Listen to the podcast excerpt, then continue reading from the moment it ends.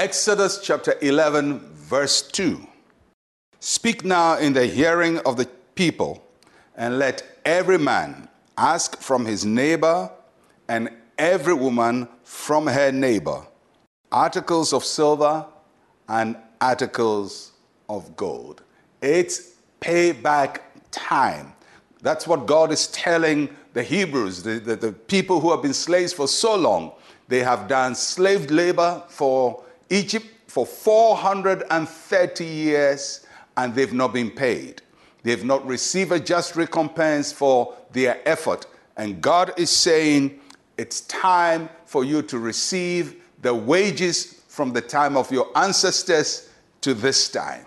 And so he says to Moses, Speak to the hearing of the people. This is God telling Moses, Talk to Israel, not to, to Pharaoh, but to Israel. This message is for them. Now, by this time, it is obvious that the Jews are beginning to sense victory because they've been watching this power play going on. They've been seeing the hand of God uh, come upon the land. And they've seen increasingly that in the last few plagues, their adversities and the pestilence does not touch them. It touches only Egypt, it doesn't touch Israel. So they get a sense that it's coming to an end. And by this time, there is panic in the land. The economy is in shambles. Animals have been destroyed. River bodies have been polluted. It's just chaos in the land. So if you are a Jew, you sense we're getting to the end. And now God comes to confirm it and says, Get ready, there's going to be a massive transfer of wealth. So he says to them, Ask from your neighbors, both men and women. Talk to your neighbors and go and make demands for gold and silver. It's amazing God didn't say go and make demands for anything less except gold and silver because gold and silver were the currency of the time. This is the highest currency. It's like saying, go and ask only for $100 bills. Uh, go and ask for the highest currency because I'm about to transfer wealth that is due you back to you.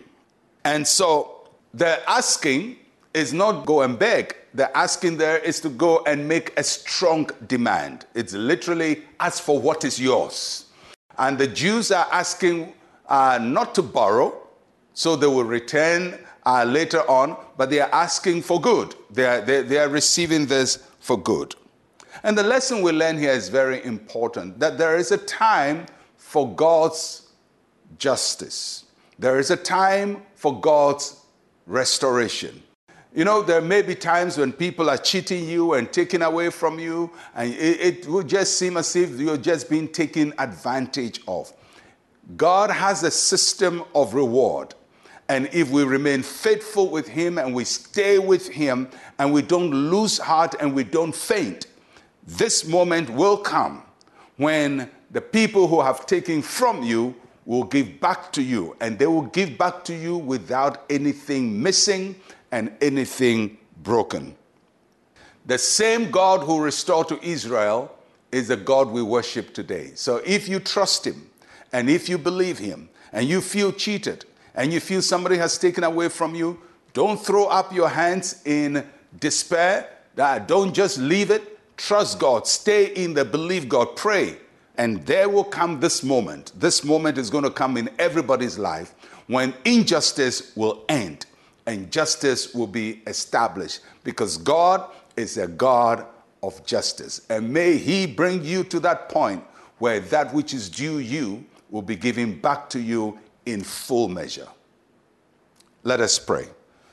Say with me, Heavenly Father, you are a God of justice.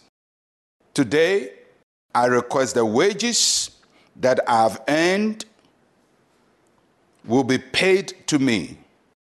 In Jesus' name, amen and amen. Well, your wages are coming, your reward is coming, and God will balance the account in your favor. I'll catch you again tomorrow. I'm Pastor Mensa Otabil. Shalom, peace, and life to you.